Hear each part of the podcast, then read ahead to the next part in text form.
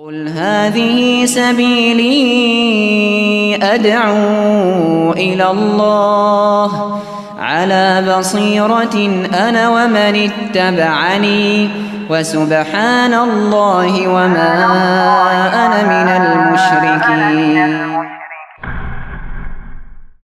Bismillahirrahmanirrahim. Assalamualaikum warahmatullahi wabarakatuh. Alhamdulillahirrabbilalamin Wassalatu wassalamu ala ashrafil anbiya wal mursalin Nabiina Muhammad Wa ala alihi wa man tabi'ahum bi isani ila yaumiddin. Puji syukur kita panjatkan kepada Allah Salawat dan salam. Semoga tercurah pada junjungan kita Nabi Nabi Agung Muhammad Sallallahu alaihi wasallam. Kita lanjut Salat dengan duduk bagi yang sakit. Halaman 88 Halaman 88 jadi tadi kita bahas sudah menghadap Ka'bah atau kiblat. Lalu sholat sambil apa? Berdiri. Sekarang ada keringanan sholat bagi orang sakit. Boleh mengerjakannya sambil duduk. Dibaca Imran bin Husain. Imran bin Husain berkata, saya dahulu mengidap sakit bawasir. Lalu saya menanyakan hal itu kepada Rasulullah SAW. Beliau bersabda, Sholatlah kamu dengan berdiri. Jika kamu tidak sanggup, hendaklah dengan duduk. Jika kamu tidak sanggup, hendaklah dengan berbaring. Lagi. Ujarnya pula, saya bertanya kepada Rasulullah SAW tentang orang yang sholat dengan duduk. Beliau bersabda, orang yang sholat dengan berdiri adalah lebih baik. Orang yang sholat dengan duduk mendapat pahala separuh dari yang berdiri. Orang yang sholat dengan berbaring mendapat pahala separuh dari yang duduk. Baik. Kita bahas sekarang tentang sholat sambil duduk bagi orang yang sakit. Dalam perkataan Imran bin Hussein, dia itu sakit bawasir. Tahu sakit bawasir itu apa? Ambil. Ya pokoknya sulit duduk. Ya pokoknya ada sulit lah untuk berdiri, maaf, sulit untuk berdiri. Lalu ia tanyakan itu pada Rasul SAW. Rasul perintahkan sholat sambil berdiri. Kalau tidak mampu sholat sambil duduk. Kalau tidak mampu sholat sambil berbaring. Lalu ada perkataannya pula ia bertanya pada Rasulullah SAW tentang orang yang sholat dengan duduk. Kalau sholat dengan duduk itu pahalanya separuh dari berdiri. Lalu sholat dengan berbaring itu pahalanya separuh dari yang duduk. Namun untuk hadis yang kedua ini berlaku untuk orang yang mampu berdiri. Namun dia pilih duduk. Jadi kesimpulannya ada dua kesimpulan yang penting dalam hal ini. Yang pertama, untuk sholat wajib, untuk sholat wajib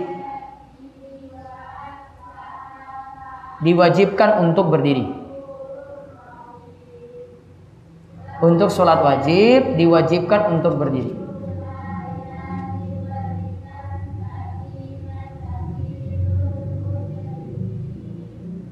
Untuk sholat wajib diwajibkan untuk berdiri. Jadi kalau jenengan mampu berdiri saat sholat wajib, ah saya malah saya saya sambil duduk saja pas sholat misa misalnya, maka sholatnya tidak sah.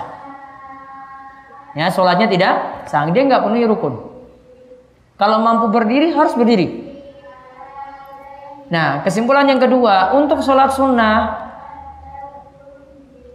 walaupun mampu berdiri, untuk sholat sunnah walaupun mampu berdiri boleh mengerjakan sambil duduk. Walaupun mampu berdiri boleh mengerjakan sambil duduk. Contoh sholat tarweh ah memeng sudahlah saya duduk saja. Sah sholatnya karena sholat sun, sunnah. Walaupun suruh berdiri dia bisa. Ah imam ini baca sholatnya lama sekali. Sudahlah saya duduk saja. Boleh. Namun ingat diberi catatan. Kalau memilih duduk pahalanya separuh dari berdiri. Diberi catatan.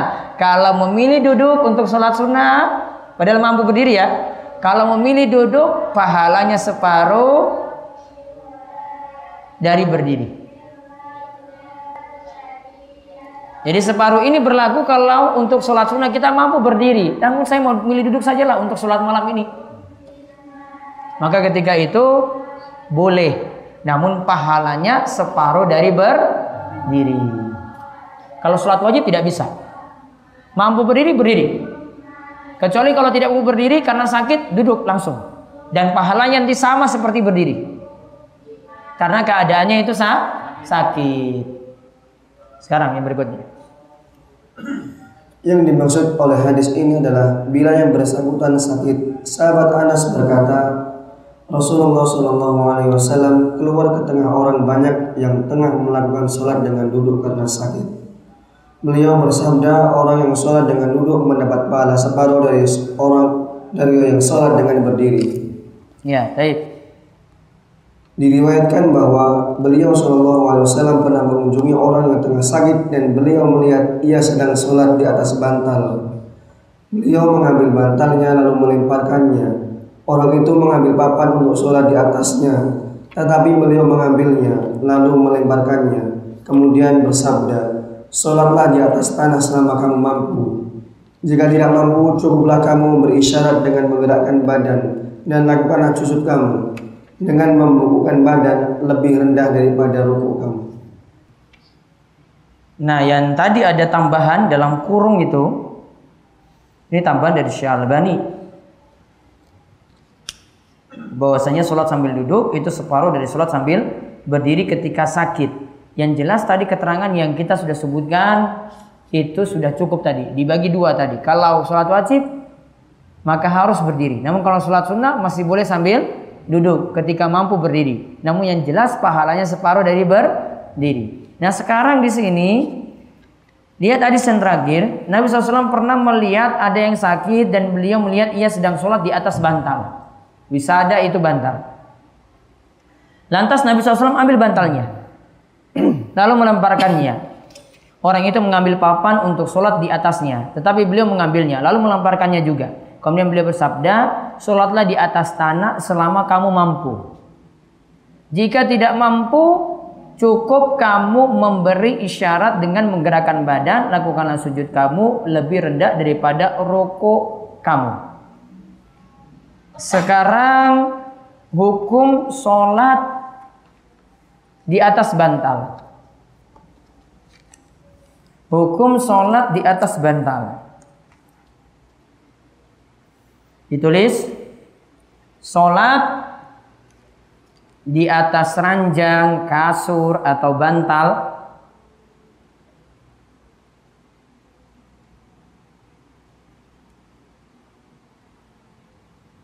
Masih dibolehkan. Dengan syarat dengan syarat ada tiga nanti di sini satu, tempat sholatnya suci. Tempat sholatnya suci.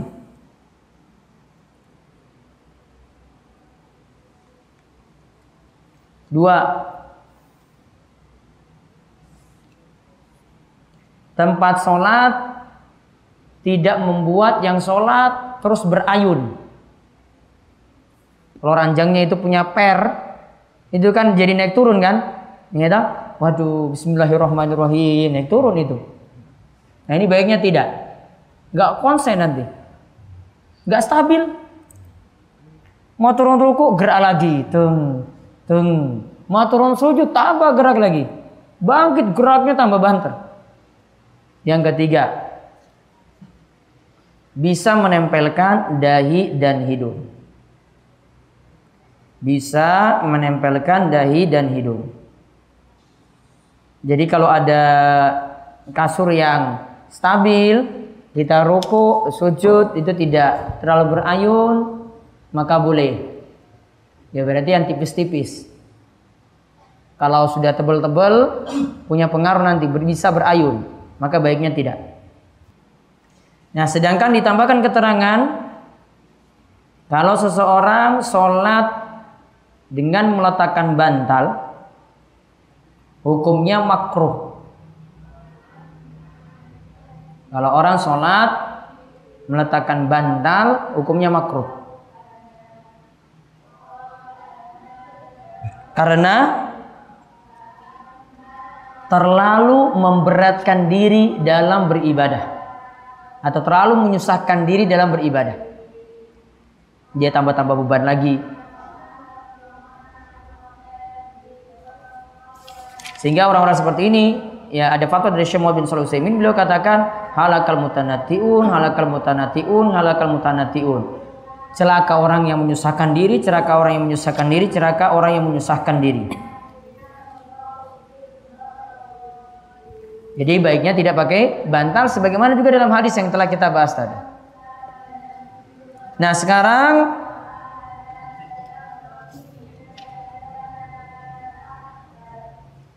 sholat di atas perahu. Ya.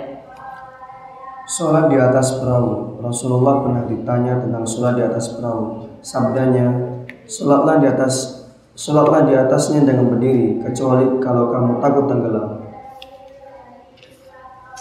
Di berikutnya lagi ketika badan Ketika badan Rasulullah SAW menjadi gemuk dan umur beliau sudah tua, beliau memasang tiang di tempat sholatnya sebagai sandaran ketika sholat dengan berdiri. Baik. Berarti kesimpulannya boleh sholat di atas perahu. Boleh sholat di atas perahu.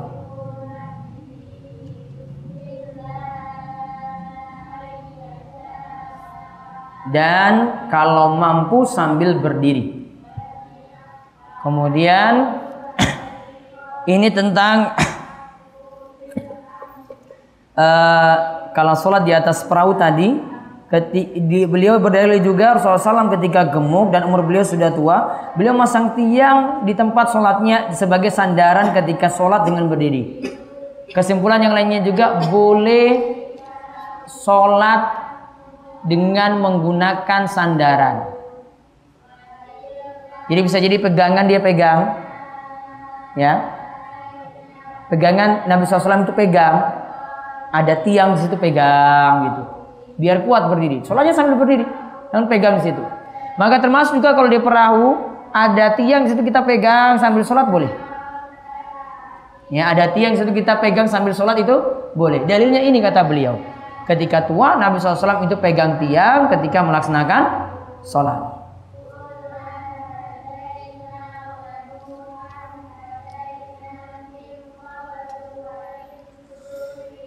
Namun kemarin kita simpulkan kalau kendaraan ya, sholat di atas kendaraan uh, dibagi menjadi tiga. Ini sebagai penegas, sholat di atas kendaraan dibagi menjadi tiga. Yang pertama, kendaraannya luas. Sehingga bisa melakukan rukun sempurna. Contohnya apa? Contohnya apa? Perahu bisa? Perahu ikan kayak gitu? Hah? Kapal besar. Kapal. Contoh, tulis contohnya kapal. Apalagi? Pesawat Saudi Garuda nggak masuk. Apalagi?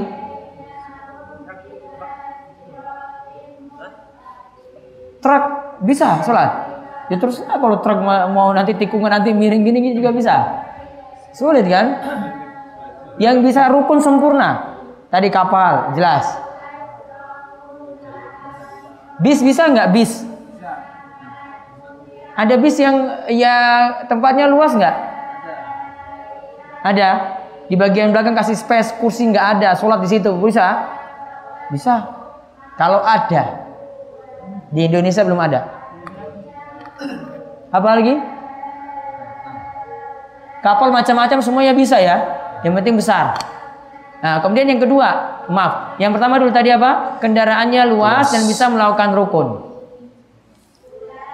maka boleh sholat wajib dan sunnah di atas kendaraan. Maka boleh sholat wajib dan sunnah di atas kendaraan.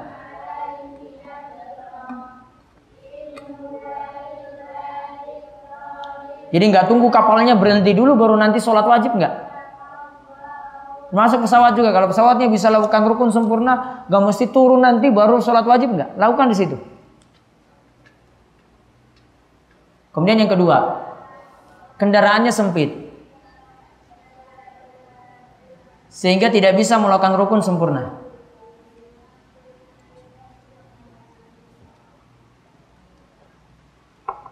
Contohnya apa? Pesawat. Apa lagi? Bis. Kereta api. Hmm, kalau mobil pribadi bisa turun. Bisa ditinggal mobilnya kan? Nah, ngapain bahas? Ini yang nggak bisa turun lah. Bis, kereta, pesawat. Ya. Maka Ya, maka ada lanjutan tadi kendaraannya sempit dan tidak bisa melakukan rukun sem sempurna. Maka hanya boleh melakukan sholat sunnah. Hanya boleh melakukan sholat sunnah. Sedangkan sholat wajib hendaknya turun dari kendaraan. Sedangkan sholat wajib hendaknya turun dari kendaraan.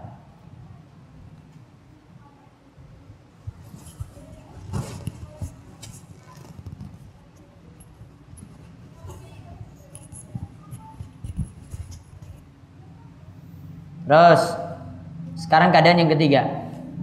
Kendaraan yang ketiga. Kendaraan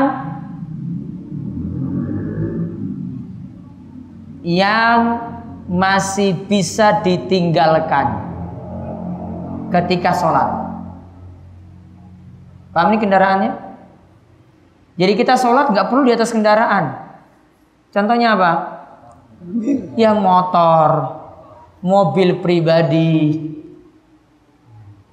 Kan nggak perlu bahas. Saya mau sholat di atas motor. Ngapain kamu bisa tinggalkan motor, cari jalan, sholat di jalan? Bagaimana sholat di sepeda? Ngapain kamu sholat di sepeda? Kamu tinggalkan sepeda, kamu sholat di jalan. Mobil pribadi. Ngapain kamu sholat di mobil pribadi? Kecuali kondisi macet. Ya kan? Dan kalau kondisi biasa, tinggalkan mobil, sholat di jalan. Misalnya waktu subuh sudah mepet sekali ya. Wah ini saya sholat gimana ini ya? Selama nggak macet, kendaraan ditinggalkan, ditepikan di pinggir jalan, sholat di situ. Kita yang jarang lihat orang itu sholat di jalan itu jarang. Memang kalau di Saudi itu mau dia dapat di mana ini sudah maghrib ini berhenti di jalan, mobil bagus berhenti, trotoar dipakai sholat situ. Nanti ada temannya lihat, oh itu lagi sholat, berhenti lagi, sholat lagi, ikut lagi. Gak, belum pernah lihat di Wonosari kayak gitu, Uh, wis maghrib, berhenti, teret, gelar kloso, gitu langsung sholat. Uh, ada mobil lagi, berhenti lagi, ikut jamaah lagi. Belum pernah kalian? Kalau misalnya itu yang berhenti mobil-mobil BMW itu, mobil BMW berhenti gitu, ambil klosonya dikeluarin, hmm. sholat. Oh temannya datang lagi. Hmm, sini aneh kan, ini wong edan nih Bisa ini bisa dipraktekkan kalau di apa tol misalnya. Tol apa yang panjang ini yang baru dibangun? Tol apa? Cipali. Wah ini kalau waktu sudah mepet sekali subuh misalnya kan, Wah terpaksa harus berhentilah di situ. Sudah, tepikan dulu. Ada tempat rehat atau istirahat atau apa biasanya disebut? Hah? Rest area, ah, berhenti di situ, sholat. Bisa. Maka kendaraan tiga macam seperti itu. Ya, ada yang luas. Berarti lakukan sholat di atas kendaraan boleh. Kemudian ada yang sempit tadi, nggak bisa untuk lakukan sholat di situ dengan memenuhi rukun sempurna. Masih bisa, namun tidak bisa rukunnya sempurna. Berdiri nggak bisa sempurna. Wah nanti oleng ini gimana? Nanti rukuknya gimana? Tabrak kursi di depan. Wah sujudnya gimana? Gak ada tempat, gak ada space. Maka masih bisa kecuali darurat saja. Kalau untuk sholat wajib, sholat sunnah masih boleh. Sedangkan kalau kendaraannya bisa ditinggal, berarti tidak perlu sholat di kendaraan. Kalau alam bisawab sampai di situ. Ada pertanyaan?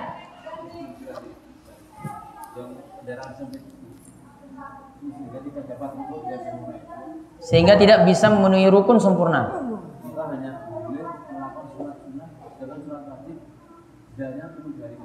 Iya. Untuk umum maksudnya? Nah, bisa umum kan? Ditambahkan keterangan situ kecuali darurat. Darurat maksudnya apa? Jenengan dapati waktu subuh. Bisnya nggak bisa berhenti. Ya sudah lakukan sholat di atas bis. Jenengan di atas kereta, subuh nggak bisa berhenti. Taruhlah dia berhenti cuma satu menit, lanjut lagi. Mau turun ditinggal. Dia nggak mungkin pedulikan satu penumpang. Kalau sudah jalan ya jalan. Nggak mungkin ditinggal. Wah itu, itu ketinggalan nggak ada. Ya kan? Sudah dia tinggal.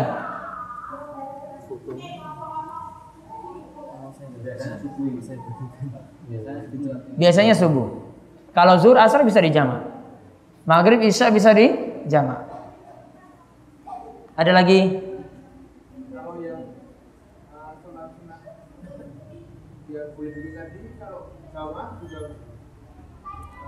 Misalnya tarweh. Ya jenengan di situ sambil duduk. Oh ketahuan itu uang malas ini. Tadi padahal berdiri. Ada lagi? Ya. Oh jenengan mau tengah-tengah gak masalah. Ah kiwe saya hakim tenan sudah saya duduk langsung. Boleh. Tawaruk apa iftiras? Kalau posisi duduk saat sholat itu bagusnya duduk bersilah. Untuk ganti posisi berdiri. Sedangkan kalau untuk sujudnya, duduk antara dua sujudnya, pakai duduk tawarruk. Eh maaf, iftirash. Sama seperti sholat biasa. Kenapa pakai duduk bersila? Karena biar membedakan dengan posisi duduk saat duduk antara dua sujud atau duduk tahiyat. Baik.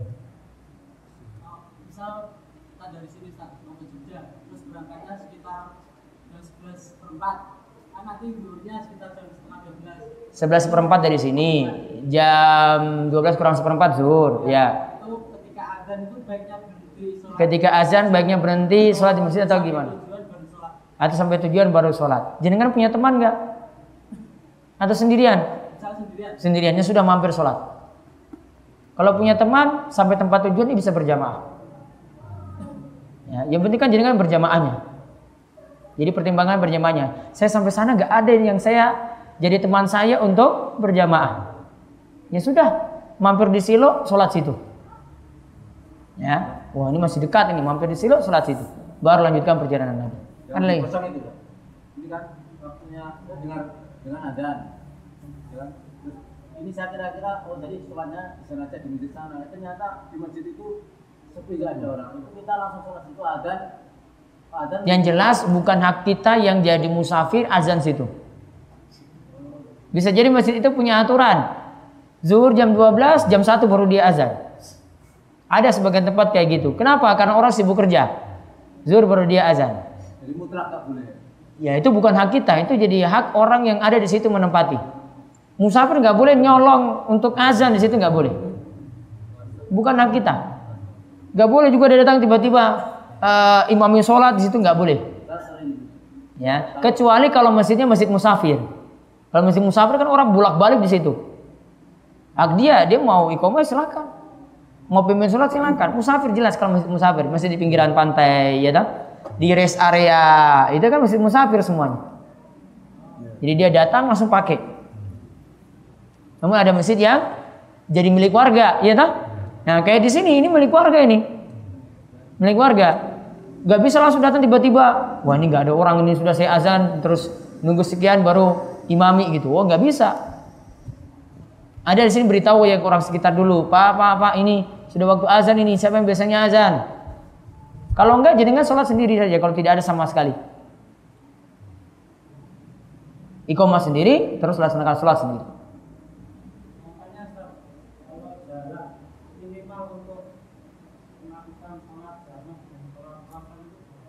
minimal jarak untuk sholat jamak dan kosor ya.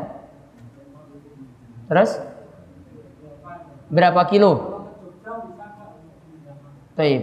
Ke Jogja bisakah untuk menjama? Taib. Eh, patokannya di sini yang pertama kalau menurut jumhur ulama pakai jarak 85 kilo.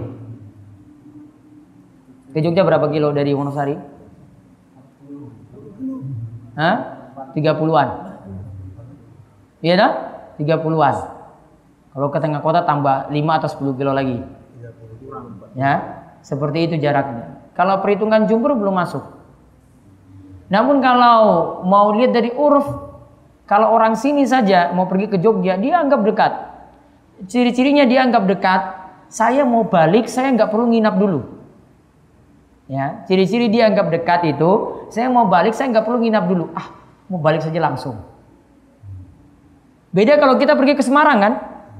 Oh ke Semarang, aduh jauh sekali. Ah saya sampai sana, saya dulu istirahat berapa jam gitu, baru ba balik lagi. Jarang orang itu ke Semarang, kemudian muter gitu balik lagi ke Jogja, jarang. Pasti dia kasih waktu untuk ada waktu isti istirahat. Nah, bedakannya seperti itu saja. Jadi tahu jarak safar atau tidak, ya bisa pakai 85 kilo. Kalau nggak paham itu, maka pakai kebiasaan masyarakat. Kita kalau ke orang Gunung Kidul kalau ke Solo nganggap jauh nggak? Ya, jauh. Ciri-cirinya kita sampai sana, ah mau butuh istirahat satu jam dua jam dulu kan. Nah baru lanjut lagi nanti kembali ke, ke gunung. Oh berarti itu sudah masuk safar. Kalau kita ke Surabaya, nah enggak Surabaya, Madiun sudah anggap jauh juga kan? Nah, ke sana saya butuh istirahat dulu beberapa jam, baru saya lanjut lagi kembali ke rumah. Nah seperti itu yang dimaksudkan safar. Nah ciri-cirinya seperti itu. Sehingga kalau saya ke Wonosari, safar enggak? Panggang ke Wonosari? Safar atau tidak? Tidak. Panggang ke Imogiri? Tidak. Ya. Panggang ke Jogja? Wah saya tinggal pulang balik. Biasa. Orang sini kalau ke, kalau ditanya ya, kalau mau ke Jogja saja, oh, gampang saya. Ah, pokoknya nanti pulang lagi. Udah biasa. Maka kalau urf itu seperti itu, kebiasaan masyarakat seperti itu. Maka itu bisa dijadikan patokan. Ada lagi? Ya.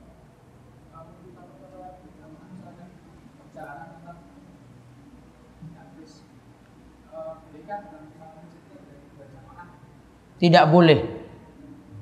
Sama seperti dalam satu negara tidak boleh ada dua pemimpin. Ya, tidak boleh ada dua presiden. Jika ada, salah satunya harus dibunuh. Karena bikin bingung. Saya mau ikut yang mana nih? Ada dua jamaah dalam masjid. Maka kalau satu dirikan, jangan ikut yang satu. Kalau itu sudah selesai, bikin jamaah baru. Sehingga orang yang baru datang juga nggak bingung nanti. Terutama kalau di masjid musafir, dia nggak bingung. Ini saya mau ikut yang mana? Yang ini apa yang itu? Seperti itu ya. Baik. Ada lagi? Eh,